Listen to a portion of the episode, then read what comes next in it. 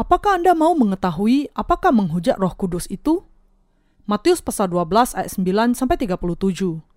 Setelah pergi dari sana, Yesus masuk ke rumah ibadat mereka. Di situ ada seorang yang mati sebelah tangannya.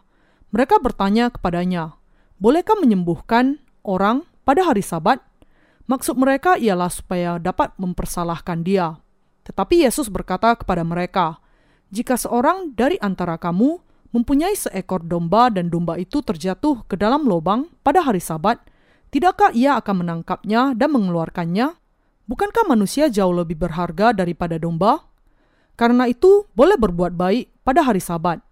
Lalu kata Yesus kepada orang itu, "Ulurkanlah tanganmu." Dan ia mengulurkannya maka pulihlah tangannya itu dan menjadi sehat seperti tangannya yang lain. Lalu keluarlah orang-orang Farisi itu dan bersekongkol untuk membunuh dia. Tetapi Yesus mengetahui maksud mereka lalu menyingkir dari sana. Banyak orang mengikuti Yesus dan ia menyembuhkan mereka semuanya. Ia dengan keras melarang mereka memberitahukan siapa dia, supaya genaplah firman yang disampaikan oleh Nabi Yesaya.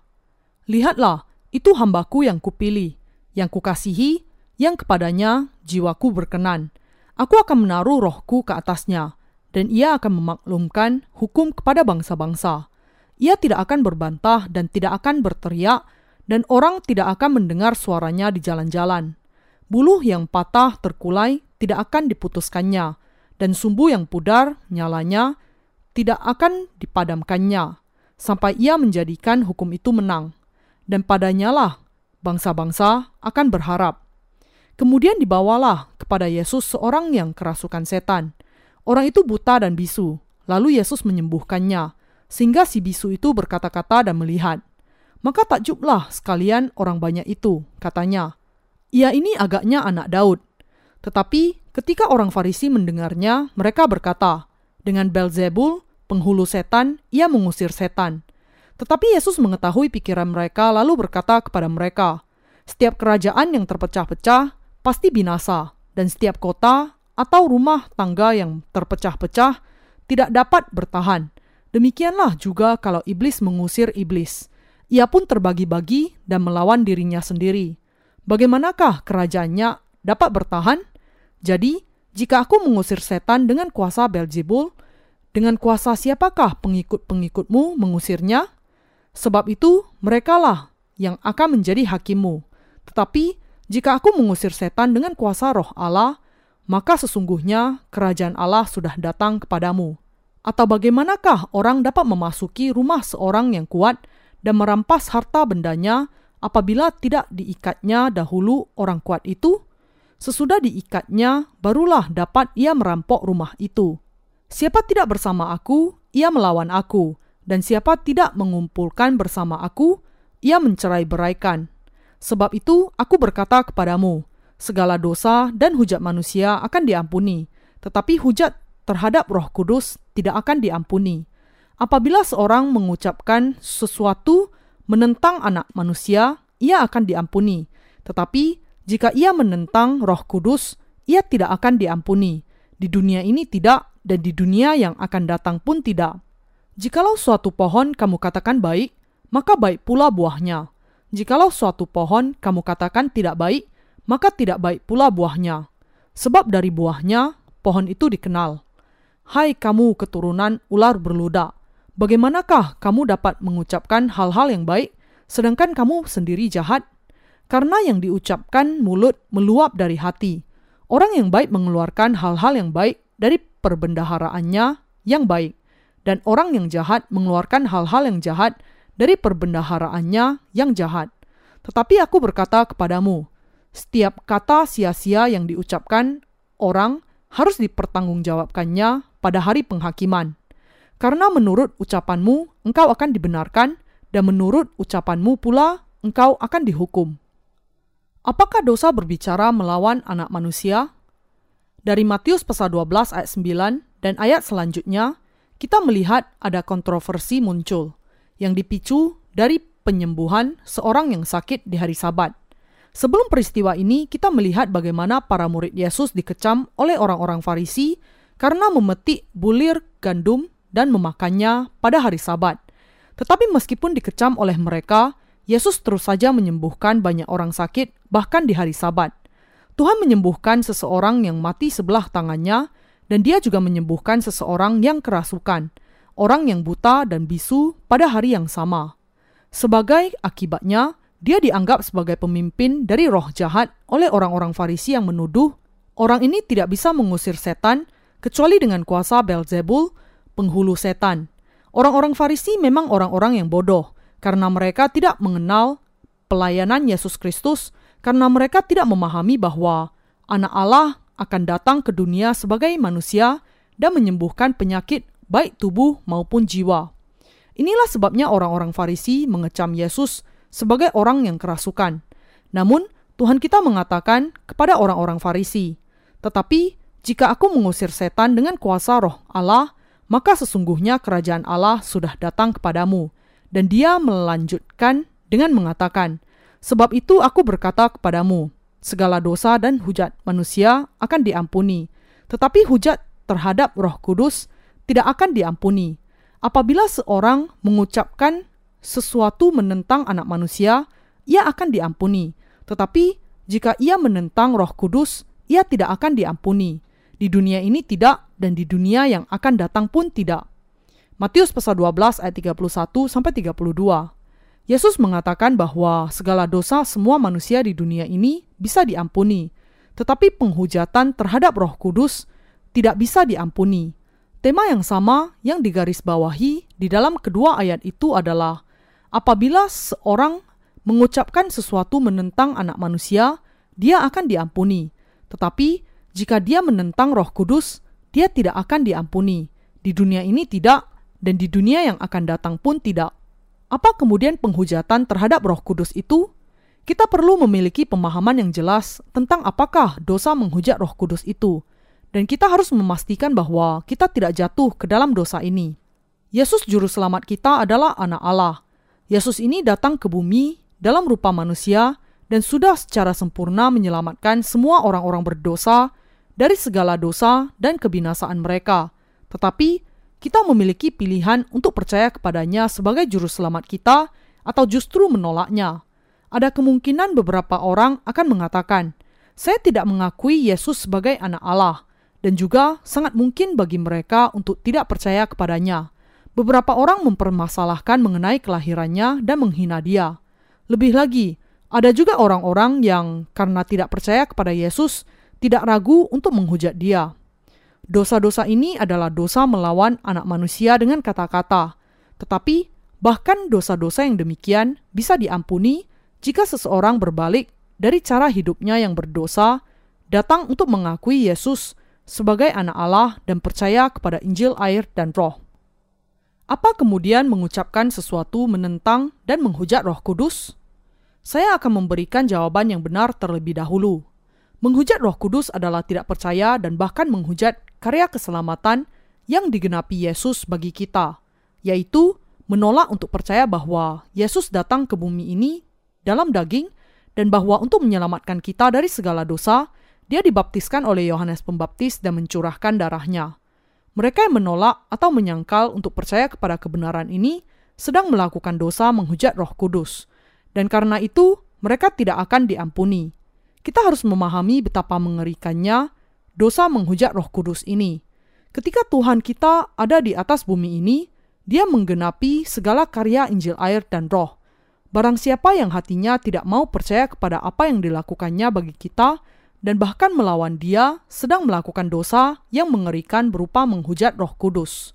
Karena itu, mereka yang menolak untuk percaya kepada Injil air dan roh akan selama-lamanya jatuh ke dalam dosa menghujat roh kudus. Tuhan kita Yesus dilahirkan di bumi ini dalam rupa manusia melalui rahim seorang perempuan bernama Maria.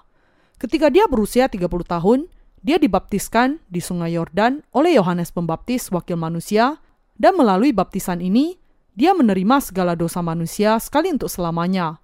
Dia kemudian naik ke kayu salib dan disalibkan sampai mati dan menggenapkan seluruh kebenaran. Dengan melakukan hal ini, dia sudah menghapuskan segala dosa dunia. Ketika dia akan dibaptiskan, dia mengatakan kepada Yohanes, "Biarlah hal itu terjadi, karena demikianlah sepatutnya kita menggenapkan seluruh kehendak Allah." Matius pasal 3 ayat 15. Adalah karena Yesus sungguh-sungguh menerima segala dosa manusia ketika dia dibaptiskan oleh Yohanes Pembaptis, maka mereka yang percaya bisa diselamatkan dari segala dosa mereka. Adalah karena Yesus datang sebagai juru selamat bagi orang-orang berdosa, sehingga dia menanggung segala dosa dunia ini dengan dibaptiskan oleh Yohanes Pembaptis. Karena itu, Yesus ini dibaptiskan oleh Yohanes Pembaptis, memikul dosa-dosa dunia, disalibkan, dan dengan itu menggenapi segala kebenaran Allah sekaligus. Inilah Injil air dan roh yang diberikan Allah kepada kita. Saya mengatakan bahwa tidak percaya kepada Injil yang benar adalah dosa menghujat roh kudus. Alasannya adalah karena keselamatan dari Allah Tritunggal atas manusia dari segala dosa mereka diterima melalui Injil air dan roh ini. Dan dengan demikian, tidak percaya kepada Injil ini juga berarti menghujat roh kudus. Dengan demikian, mereka yang tidak percaya kepada Injil air dan roh yang kami beritakan hari ini dan bahkan melawannya adalah orang-orang yang melakukan penghujatan melawan roh kudus ini. Penghujatan melawan roh kudus terletak di dalam dosa tidak percaya kepada apa yang sudah dilakukan Allah Tritunggal kepada kita. Dosa ini berkaitan dengan jenis iman yang tidak percaya kepada Injil air dan roh, dan dengan itu menjadi kejahatan yang paling besar. Dosa itu adalah dosa yang membawa maut yang tidak bisa diampuni di dunia ini maupun di dunia yang akan datang. Di dalam Yesus Kristus, Allah Bapa sudah merencanakan keselamatan manusia dari dosa-dosa mereka bahkan sebelum dunia dijadikan, dan Dia membuat Yesus melaksanakan rancangan ini. Dan ketika Yesus Kristus, Anak Allah, dilahirkan ke dunia ini, dan saat Dia dibaptiskan oleh Yohanes Pembaptis untuk menerima segala dosa dunia ini sebelum disalibkan, dia menjadi anak domba Allah yang memikul segala dosa dunia. Sebagai anak domba Allah yang memikul dosa-dosa dunia, Yesus Kristus sudah menyelamatkan kita melalui Injil air dan roh. Zaman ini, bahkan di antara mereka yang mengaku percaya kepada Yesus sebagai juru selamat mereka, kita masih menemukan banyak orang yang melakukan dosa menghujat roh kudus. Mereka begitu keras kepala dan bodoh sampai mereka berani menolak Injil air dan roh bahkan setelah mereka mendengar Injil yang benar ini. Tetapi kalau mereka tidak percaya kepada kebenaran Injil ini karena mereka tidak mengetahui atau belum pernah mendengarnya, maka mereka masih memiliki kesempatan untuk diselamatkan. Dosa-dosa yang dilakukan manusia karena tidak mengenal kebenaran keselamatan tidaklah termasuk di dalam dosa menghujat Roh Kudus dan juga bukan dosa yang membawa maut. 1 Yohanes pasal 5 ayat 16. Dengan percaya kepada Injil air dan Roh ini, semua orang-orang berdosa di dunia ini bisa menerima pengampunan atas segala dosa mereka dengan iman. Tetapi mereka yang tidak percaya kepada Injil air dan roh, bahkan setelah mereka mengetahuinya, tidak bisa diampuni dari segala dosa mereka, karena mereka melakukan dosa menghujat roh kudus. Ini karena hanya Injil air dan roh yang memiliki kuasa membasuhkan segala dosa mereka. Kalau seseorang tidak percaya, tetapi menolak apa yang sudah dilakukan oleh Yesus Kristus, Sang Anak Allah bagi kita ketika Dia datang ke bumi ini, yaitu kenyataan bahwa Dia sudah menanggung dosa-dosa dunia dengan dibaptiskan oleh Yohanes dan mencurahkan darahnya di atas kayu salib. Dan kalau dia bukan hanya menolak, tetapi juga bahkan mencegah orang-orang lain untuk percaya dan kemudian melawan Injil sejati, bahkan setelah mereka mendengar kebenaran, maka dia melakukan dosa menghujat Roh Kudus yang tidak bisa diampuni di dunia ini dan juga di dunia yang akan datang. Singkatnya, penghujatan kepada Roh Kudus adalah dosa dengan sengaja menolak dan menyangkal Injil yang benar, bahkan setelah menerima pengenalan akan kebenaran Injil air dan Roh. Ibrani pasal 6 ayat 4 sampai 8, pasal 10 ayat 26 sampai 29. Untuk dilahirkan kembali dari air dan roh, kebenaran apa yang harus kita yakini? Di dalam Yohanes pasal 3 Yesus mengatakan kepada Nikodemus, "Ketika seseorang dilahirkan kembali dari air dan roh, dia bisa masuk ke dalam kerajaan Allah dan melihat Bapa juga. Tetapi kalau dia tidak dilahirkan kembali, dia tidak bisa masuk ataupun melihat kerajaan surga. Karena untuk membebaskan orang-orang berdosa dari kelemahan mereka lah Allah Bapa mengutus anaknya, Yesus Kristus ke bumi ini untuk menggenapi kehendaknya. Allah Bapa membuat Yesus dibaptiskan untuk menanggung segala dosa dunia dan membiarkan dia mati di atas kayu salib saat memikul segala dosa dunia, bangkit kembali dari kematian dan naik ke surga. Setelah menggenapkan pelayanan Injil air dan roh ini, Tuhan kita naik ke surga, dan setelah itu Allah telah mengizinkan roh kudus masuk ke dalam hati mereka yang percaya kepadanya. Sekarang, roh kudus berdiam di dalam diri kita dan memimpin kita sampai selamanya.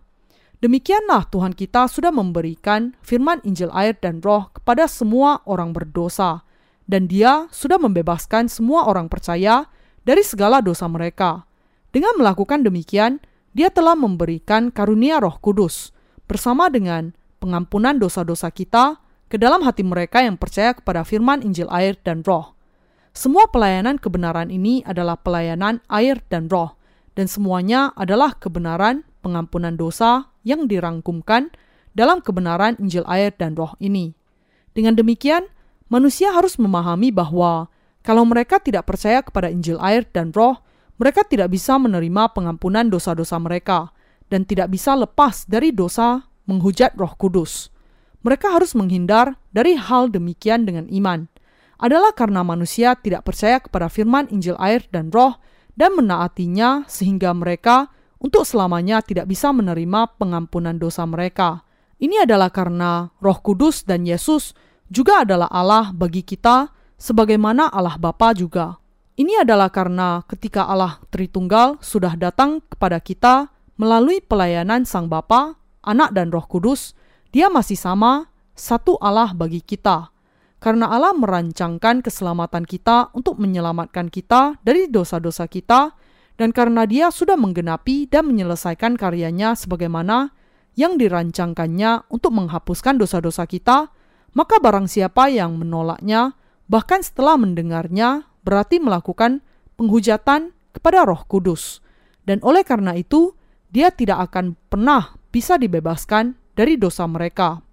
Injil Matius menuliskan apa yang dilihat dan didengar salah seorang murid bernama Matius ketika dia mengikuti Yesus berkeliling.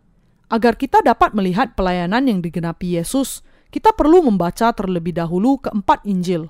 Membaca keempat Injil ini, saya sekali lagi diingatkan akan betapa luar biasanya firman Yesus itu. Saya menyadari firman di dalam keempat Injil adalah kebenaran yang luar biasa. Bukan hanya apa yang dilakukan Yesus yang dicatat, tetapi ketika saya berusaha untuk memahaminya berdasarkan kebenaran Injil air dan roh, saya bisa memahami apa yang sebenarnya dimaksudkan oleh Yesus. Kalau seseorang tidak mengerti dan percaya kepada kebenaran Injil air dan roh, dia tidak akan pernah bisa memahami apa kehendak Allah. Yesus mengatakan kepada Nikodemus bahwa hanya orang-orang yang dilahirkan kembali yang bisa masuk dan melihat kerajaan Allah. Ini berarti bahwa kalau seseorang tidak dilahirkan kembali dengan percaya kepada kebenaran Injil air dan roh, dia tidak akan bisa masuk ke dalam kerajaan Allah bagi semua orang di dunia ini, saya akan terus memberitakan Injil air dan roh dan menjelaskan jenis dosa yang bagaimana yang disebut menghujat roh kudus itu. Tuhan kita datang ke bumi ini dan sungguh-sungguh menanggung segala dosa dunia dengan dibaptiskan untuk dosa-dosa kita. Melalui baptisannya, Yesus menerima segala dosa kita, tidak meninggalkan satupun, dan sudah menghapuskan semuanya. Sekaligus, dia membawa ke kayu salib semua dosa manusia yang percaya kepadanya, tanpa meninggalkan bahkan dosa yang terkecil sekalipun. Dia kemudian dihukum, disalibkan, menggantikan kita, bangkit kembali dari kematian, dan dengan itu sudah menjadi juru selamat kekal sekaligus. Namun, mereka yang tidak percaya kepada kebenaran Injil air dan roh ini, bahkan setelah mendengarnya, akhirnya akan jatuh ke dalam dosa menghujat roh kudus. Kesembuhan penyakit daging bukan tujuan utama Allah, Dengarkan secara seksama apa yang dikatakan Tuhan yang akan dikatakannya kepada para pendusta di dalam Matius pasal 7. Dia mengatakan bahwa ketika banyak orang mengatakan kepadanya, Tuhan, Tuhan, bukankah kami bernubuat demi namamu dan mengusir setan demi namamu dan mengadakan banyak mujizat demi namamu juga? Dia mengatakan bahwa dia akan berkata kepada mereka, Aku tidak pernah mengenal kamu, enyalah daripadaku, kamu sekalian pembuat kejahatan. Apakah karya yang terbesar yang dilakukan Tuhan ketika Dia datang kepada kita sebagai manusia? Dan apakah tujuan terbesar dari karyanya? Adalah tindakan kebenarannya yang sudah menghapuskan segala dosa kita menjadi seputih salju dengan firman Injil air dan roh untuk menjadikan kita sebagai anak-anak Allah sendiri. Inilah kehendak Allah, dan iman yang percaya kepada hal ini adalah iman yang sesuai dengan kehendak Allah. Kehendak Allah adalah untuk membasuhkan dosa-dosa manusia dan menghapuskan mereka dengan Injil air dan roh, bukan hanya untuk memberikan kesembuhan penyakit tubuh saja. Apakah memang begitu penting kesembuhan akan penyakit jasmani seseorang itu? Beberapa waktu yang lalu, seseorang dari luar negeri datang ke Korea untuk menguji keaslian iman dari mereka yang mengatakan bisa mengusir roh-roh jahat di dalam nama Yesus dan melakukan tanda-tanda ajaib serta mujizat. Dengan memberikan hadiah satu juta dolar, dia berjanji akan memberikan uangnya kepada barang siapa yang bisa sungguh-sungguh menunjukkan kuasa supranaturalnya. Dia membuat janji ini secara terbuka di sebuah program televisi. Dia sudah melakukan hal itu di Amerika Serikat dan Inggris juga, dan dia datang ke Korea untuk melakukan hal yang sama. Ketika orang ini datang ke Korea dan menantang semua yang mengaku memiliki kuasa supranatural untuk membuktikan pengakuan mereka, dia dengan berani mengatakan, "Keluarlah, mari kita membereskan perdebatan tentang hal ini di depan umum. Kalau Anda sungguh-sungguh bisa menyembuhkan orang yang sakit dan membuka mata orang buta dengan meletakkan tangan Anda, saya akan langsung memberikan uang satu juta dolar ini. Tetapi orang-orang yang biasa mengatakan bisa melakukan banyak mujizat hanya terdiam saja. Pada akhirnya, tidak ada orang yang datang untuk menanggapi tantangan itu. Apakah Anda mengenal kuasa Injil air dan roh? Apakah Anda mempercayainya? Satu-satunya Injil yang benar yang dikatakan Tuhan adalah Injil air dan roh. Namun, sangat banyak orang-orang Kristen zaman ini mengaku bahwa mereka bisa masuk ke surga asalkan mereka percaya kepada Yesus sebagai juru selamat mereka, bahkan walaupun mereka tidak mengenal kebenaran Injil air dan roh. Iman yang demikian adalah Injil buatan sendiri yang dibentuk di dalam pikiran manusia. Yang dijelaskan Alkitab adalah mengenai kuasa Injil air dan roh. Dan karena itu, kalau seseorang mengatakan bahwa dia sudah menerima pengampunan dosa ke dalam hatinya, bahkan saat dia tidak mengenal Injil air dan roh, maka dia berdusta di hadapan Allah. Bukti akan hal ini adalah kenyataan bahwa dosa-dosa masih ada di dalam hatinya. Orang-orang yang demikian tidak peduli bagaimana mereka mengaku bisa menyembuhkan penyakit jasmani dengan kuasa Allah, semuanya adalah nabi palsu. Tentu saja, mereka bisa melakukannya sekehendak hati mereka, dan orang mungkin berpikir bahwa pekerjaan mereka adalah pekerjaan Roh Kudus. Namun, Allah sendiri tidak akan pernah menerima iman mereka dan akan menyebut mereka munafik, karena dosa-dosa mereka masih ada di dalam hati mereka. Yang mereka lakukan bukanlah pekerjaan Roh Kudus, tetapi pekerjaan iblis. Menurut bagian kitab suci hari ini, apakah dosa menghujat Roh Kudus itu? Dan apakah melawan Dia yang keduanya dibicarakan di dalam ayat-ayat itu? Kalau seseorang menghujat Roh Kudus dan melawan Dia, orang itu tidak akan bisa diampuni. Dosa yang tidak bisa diampuni itu adalah demikian: Allah sendiri, Tuhan kita, datang ke bumi ini. Dan dengan dibaptiskan oleh Yohanes Pembaptis di Sungai Yordan, dia menerima segala dosa kita, segala dosa yang tidak terhitung yang kita lakukan sepanjang kehidupan kita, sebanyak bintang di angkasa, selebar jangkauan kabut di pagi hari, dan setebal awan yang kelam. Dia kemudian disalibkan untuk mencurahkan darahnya sampai mati, bangkit kembali dari kematian, dan dengan itu menyelamatkan kita semua. Dosa tidak mau percaya kepada kebenaran ini adalah penghujatan melawan Roh Kudus. Dengan dibaptis oleh Yohanes Pembaptis dan dengan itu menanggung dosa-dosa dunia, dengan disalibkan dan mencurahkan darahnya sampai mati, dan dengan bangkit kembali dari kematian, Yesus sudah menyempurnakan kita untuk menjadi umat Allah dengan mempercayai hal ini. Adalah mereka yang percaya kepada baptisan, kematian, dan kebangkitan Yesus yang disebut Allah sebagai anak-anaknya sendiri dan sebagai bukti akan kenyataan bahwa Allah sudah menyelamatkan semua mereka yang percaya kepada Injil air dan roh, dia sudah memberikan karunia roh kudus kepada mereka. Tetapi sebelum memberikan pengampunan dosa, Tuhan kita tidak pernah memberikan karunia roh kudus itu ke dalam hati siapa pun. Ketika Yesus Kristus, Anak Allah, datang ke bumi ini dan menggenapi pelayanan Injil air dan Roh, kalau kita tidak percaya kepada apa yang dilakukannya kepada kita dan bahkan tidak taat kepadanya dengan menghujat karyanya atau melawan dia, maka kita selamanya tidak akan bisa menerima pengampunan atas dosa-dosa kita. Inilah sebabnya Tuhan kita mengatakan, "Mengapa kamu tidak percaya ketika aku datang ke dunia ini untuk memberikan jalan kebenaran kepadamu?" Ketika Yesus dibaptiskan oleh Yohanes Pembaptis, dia menanggung segala dosa dunia, dan dengan disalibkan dan mencurahkan darahnya di atas kayu salib, dia menggenapi seluruh kebenaran Allah. Ada tertulis di dalam Matius pasal 3 ayat 15, Biarlah hal itu terjadi, karena demikianlah sepatutnya kita menggenapkan seluruh kebenaran Allah. Di sini, kata demikianlah adalah hutosgar dalam bahasa Yunani yang berarti hanya dengan cara ini, paling tepat atau tidak ada jalan lain kecuali ini. Dan kata seluruh kebenaran dalam bahasa Yunani adalah pasan dikaiosune yang berarti keadaan yang paling baik yang tidak memiliki cacat sama sekali.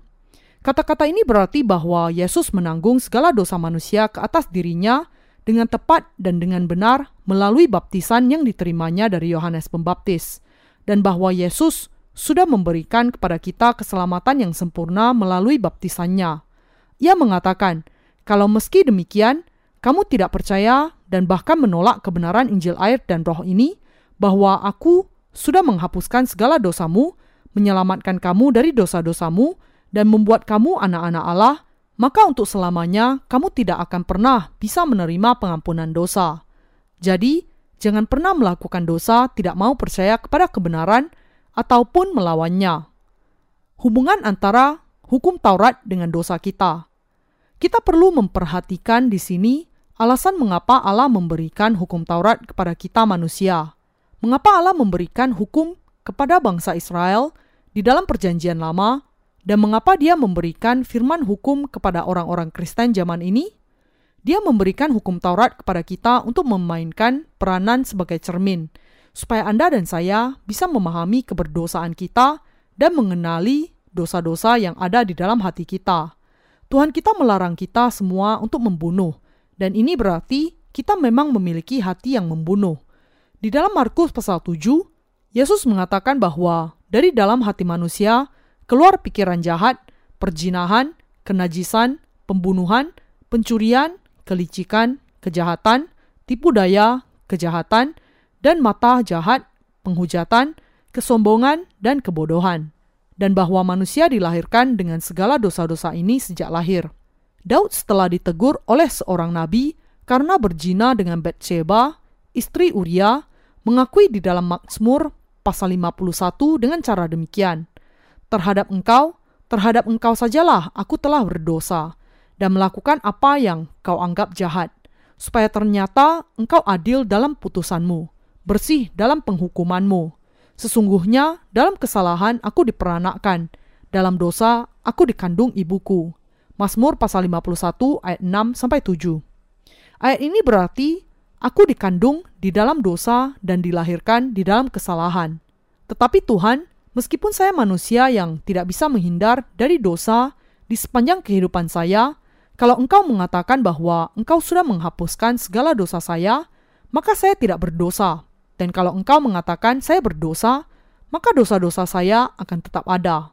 Dalam Roma pasal 3 ayat 20, Tuhan mengatakan, justru oleh hukum Taurat, orang mengenal dosa. Alasan mengapa Allah memberikan hukum kepada kita adalah supaya kita bisa mengenal dosa-dosa kita. Bangsa Israel keluar dari Mesir dipimpin oleh Musa.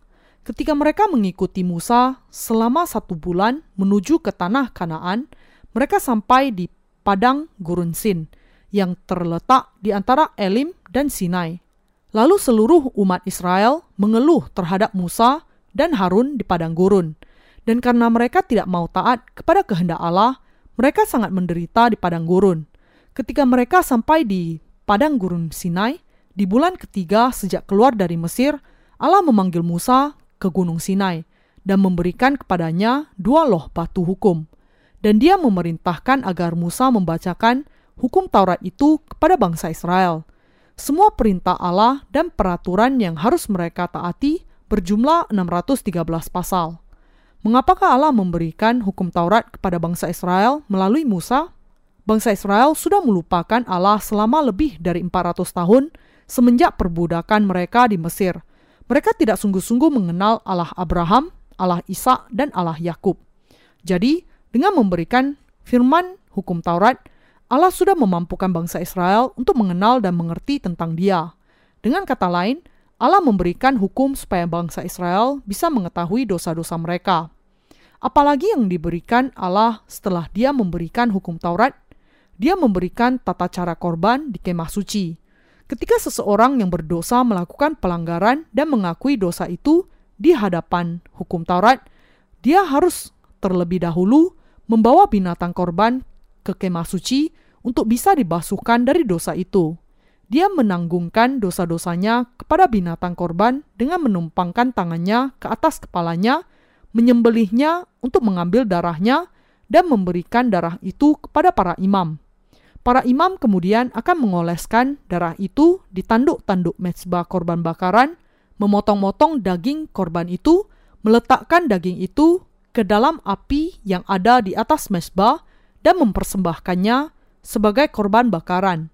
Allah kemudian menerima korban itu dengan senang hati. Alkitab mengatakan bahwa Allah berkenan untuk menerima korban yang demikian hanya kalau dipersembahkan sesuai dengan tata cara korban yang sudah diberikannya. Untuk menjadikan mereka umatnya, Allah harus terlebih dahulu membuat mereka mengenali dosa-dosa mereka. Dan ketika mereka mengenali dosa-dosa mereka, Allah memberikan kepada mereka tata cara korban agar mereka bisa dibasuhkan dari segala dosa mereka dan menjadi umatnya. Anak domba korban sudah mengambil dan melenyapkan segala dosa mereka ketika mereka menumpangkan tangan mereka ke atas kepala domba itu dan anak domba itu dibunuh menggantikan mereka. Dengan demikian, ketika kita mengenal keberdosaan kita di hadapan hukum Taurat, kita juga bisa menerima pengampunan dosa dengan percaya kepada anak domba Allah yang sudah menghapuskan segala dosa kita. Inilah kehendak roh Allah. Di zaman dan masa ini, Allah sudah memberikan firman Injil air dan roh kepada kita. Kekristenan sekarang harus kembali kepada iman yang percaya kepada Injil air dan roh yang diberikan oleh Tuhan kita. Barang siapa menolak atau menyangkal Yesus Kristus karena tidak mengenal dia, melalui Injil yang benar bisa diampuni suatu saat nanti. Tetapi mereka yang tidak mau percaya kepada Injil air dan roh dan melawannya, meskipun mereka sudah mengenal siapakah Yesus itu dan bagaimana ia sudah menjadi juru selamat kita, dengan menanggung segala dosa manusia melalui baptisannya dan mencurahkan darahnya, semuanya melakukan dosa menghujat roh kudus. Karena itu, barang siapa mengaku percaya kepada Yesus harus percaya kepada Injil air dan roh. Menolak Injil ini berarti kebinasaan. Tuhan kita datang ke bumi ini menanggung dosa-dosa kita melalui baptisannya, menanggung hukuman atas dosa-dosa kita, dan dengan itu sudah melenyapkan segala dosa kita menjadi seputih salju dan menjadikan kita sebagai umat Allah. Sekarang, semua orang yang menolak Injil air dan roh, bahkan setelah mendengarnya, sedang melawan Allah. Kita perlu menyadari di sini bahwa semua orang-orang yang demikian akan selama-lamanya tidak bisa menerima pengampunan dosa-dosa mereka.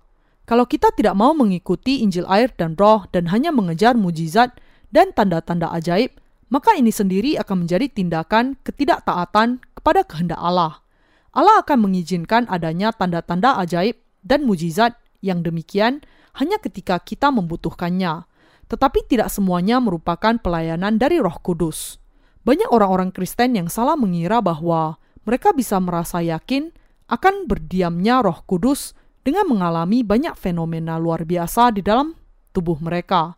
Sebagai contoh, tiba-tiba merasakan getaran atau meriang di dalam tubuh mereka. Namun, Roh Kudus tidak bekerja dengan cara demikian. Semua fenomena demikian yang tidak ada hubungannya dengan pengampunan dosa pastilah merupakan karya iblis. Roh Kudus bekerja dengan tenang sesuai dengan firman di dalam hati mereka yang percaya kepada Injil air dan Roh. Rekan seiman yang terkasih, di zaman dan masa ini, dengan kuasa Injil air dan Roh, kita menyembuhkan hati semua manusia dari penyakit dosa. Suatu saat, seorang saudara mengunjungi rumah sakit untuk memberikan kesaksian Injil. Di lantai ketiga, di mana ruang perawatan umum berada, mereka bertemu dengan seorang yang menangis di sebuah kamar. Ketika mereka menyapa para pasien di kamar, mereka diminta untuk memberitakan firman Allah kepada wanita yang sedang menangis. Karena itu, saudara kami bertanya kepada pasien ini, "Mengapa Anda menangis sedemikian? Apakah Anda kesakitan sekali?" Tetap saja, wanita itu menangis. Jadi, saudara-saudara kami mengetahui bahwa wanita itu memiliki masalah rohani yang serius, yaitu kerasukan roh jahat. Mereka berdoa secara diam-diam untuk pasien wanita itu. Tuhan, jamalah hati saudari ini, lawatlah dan sembuhkanlah. Hapuskan air matanya dan berikan damai sejahtera di dalam hatinya. Ketika dia menjadi tenang, saudara kami bertanya mengapa dia menangis begitu keras. Wanita itu kemudian berkata, saya dulu sering menangis di rumah sehingga saya dibawa ke rumah sakit untuk perawatan sakit jiwa. Bahkan setelah saya dirawat, saya terus menangis selama beberapa hari dan kemudian dokter saya mengatakan, "Jangan banyak menangis demikian." Lalu saya mengatakan kepadanya, "Kalau Anda meletakkan saya di ruang perawatan umum dan bukannya di ruang perawatan sakit jiwa, saya akan berhenti menangis." Inilah awal mula saya datang ke sini. Saudara kami yang lain berbicara kepadanya mengenai dosa, kesia-siaan kehidupan kita, kasih karunia keselamatan dari Allah, dan kehidupan kekal yang diberikan Allah kepada kita. Setelah berdoa lagi untuknya, mereka memberikan kepadanya buku khotbah yang berisi Injil air dan roh dan meninggalkan ruangan itu. Tetapi ketika beberapa saudara kembali ke rumah sakit itu keesokan harinya, mereka melihat sesuatu yang luar biasa. Wanita itu mengatakan bahwa meskipun dia tidak sepenuhnya memahami apa yang dikatakan di dalam buku itu, sekali dia membacanya, pikirannya menjadi terang.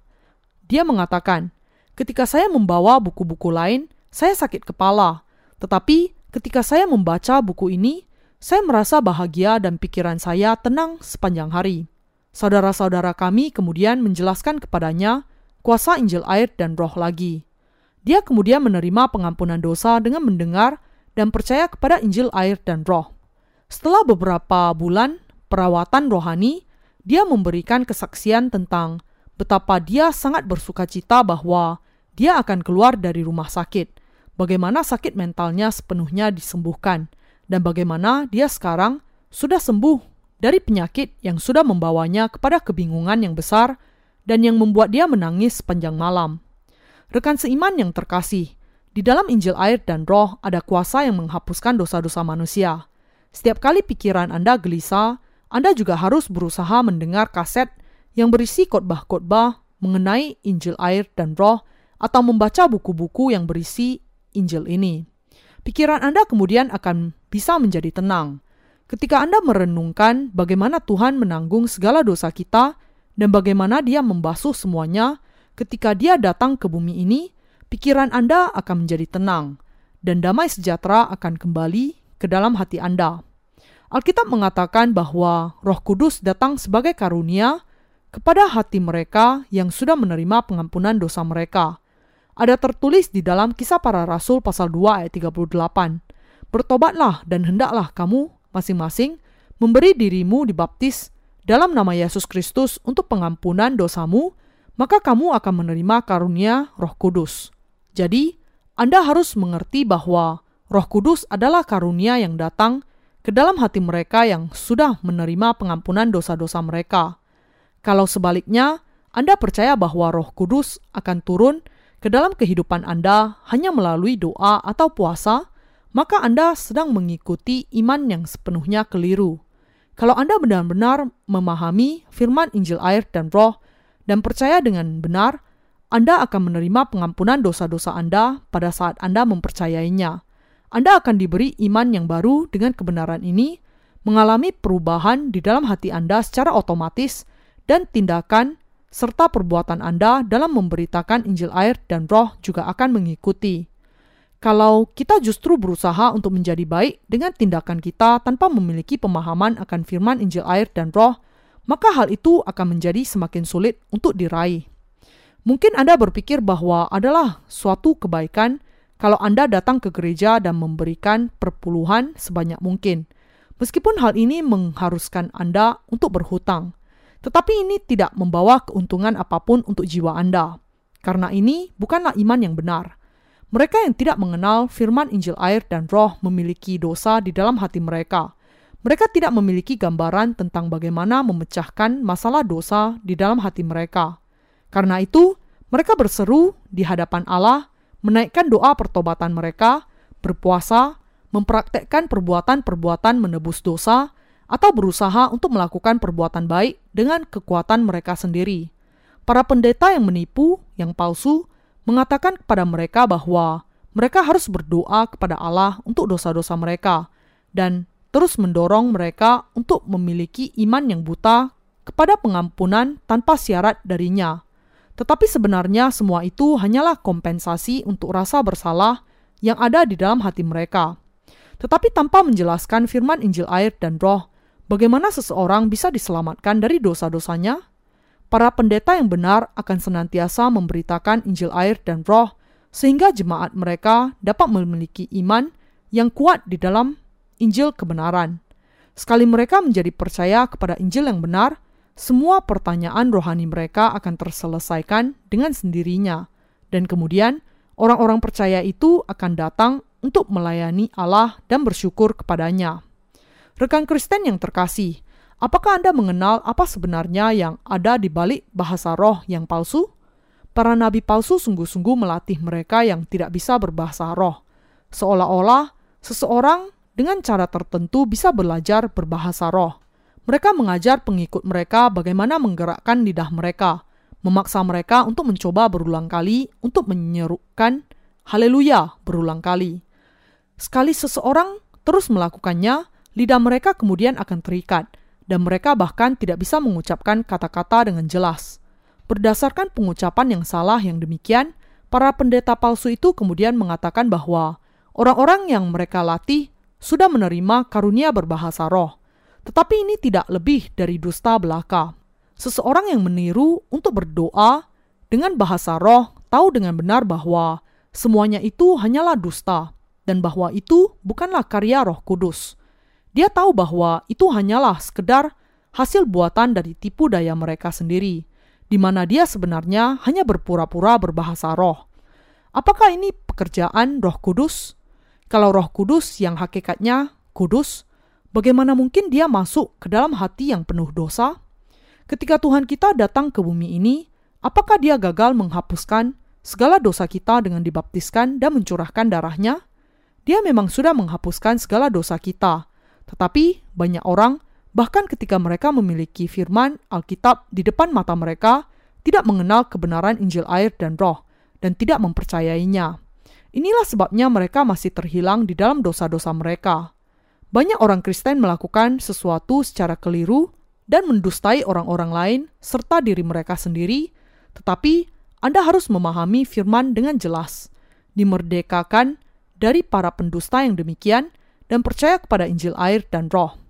Tidak seorang pun yang boleh melakukan dosa menghujat roh kudus di hadapan Allah. Dosa menghujat roh kudus ini adalah dosa tidak percaya kepada Injil air dan roh, bahkan setelah mendengarnya. Ini juga dosa yang sama menolak dan mengganggu mereka yang memberitakan kebenaran bahwa Tuhan datang ke bumi ini dan sudah sungguh-sungguh menghapuskan segala dosa semua manusia dosa semua manusia di dunia ini dengan dibaptiskan, mencurahkan darahnya, dan bangkit kembali dari kematian. Tidak lain dari tindakan itulah yang merupakan tindakan melawan Allah, dan semua orang yang melakukannya tidak akan pernah dibebaskan dari dosa-dosa mereka, karena dengan tidak percaya kepada Injil air dan roh, mereka sudah tidak taat kepada roh kudus. Jadi, kita jangan pernah sekalipun melawan Injil air dan roh.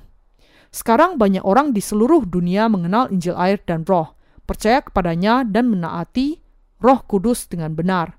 Banyak di antara mereka yang sudah bergabung dengan kami sebagai rekan kerja sukarelawan untuk Injil yang indah ini. Mereka sepenuhnya menyadari bagaimana mereka dahulu sudah terperdaya oleh para pendusta dan memutuskan bahwa mereka tidak akan pernah didustai lagi. Tetapi bagi banyak di antara mereka, gereja Allah tidak bisa ditemukan di sekitar mereka, dan akibatnya mereka tidak tahu apa yang harus dilakukan. Sekarang, saatnya bagi Anda dan saya yang percaya kepada Injil air dan roh untuk berkumpul bersama dan menyembah Allah bersama-sama. Allah pasti akan memimpin Anda semua.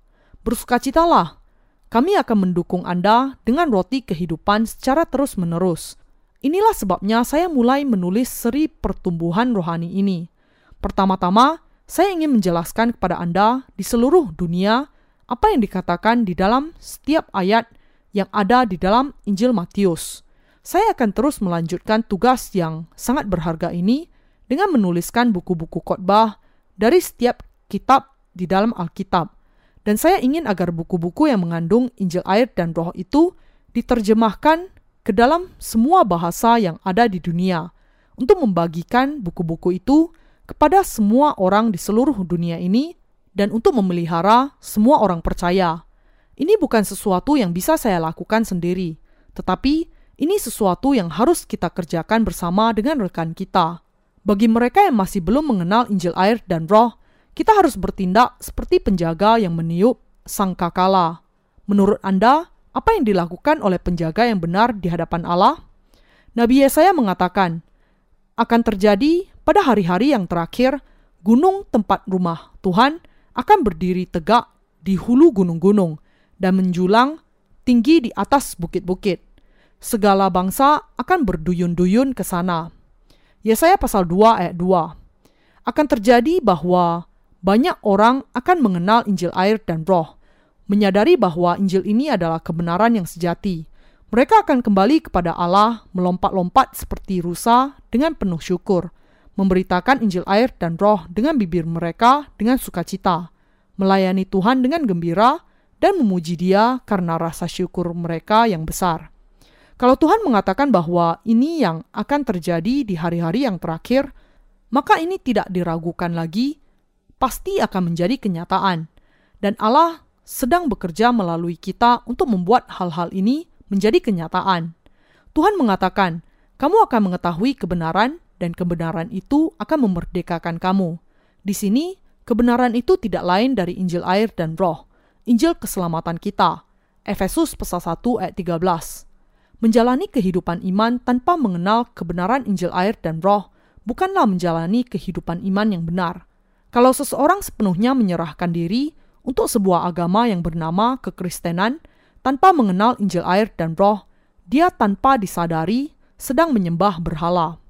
Di seluruh dunia ada banyak rekan misi kami yang percaya kepada Injil air dan roh. Saya bersyukur kepada Allah yang mengajar kepada kita kebenaran Injil air dan roh. Kita semua harus senantiasa bersyukur kepada Tuhan yang sudah memampukan kita untuk tidak melakukan dosa menghujat roh kudus, karena mengizinkan kita untuk percaya kepada Injil air dan roh dan untuk selamanya menyelamatkan kita dari segala dosa kita. Haleluya!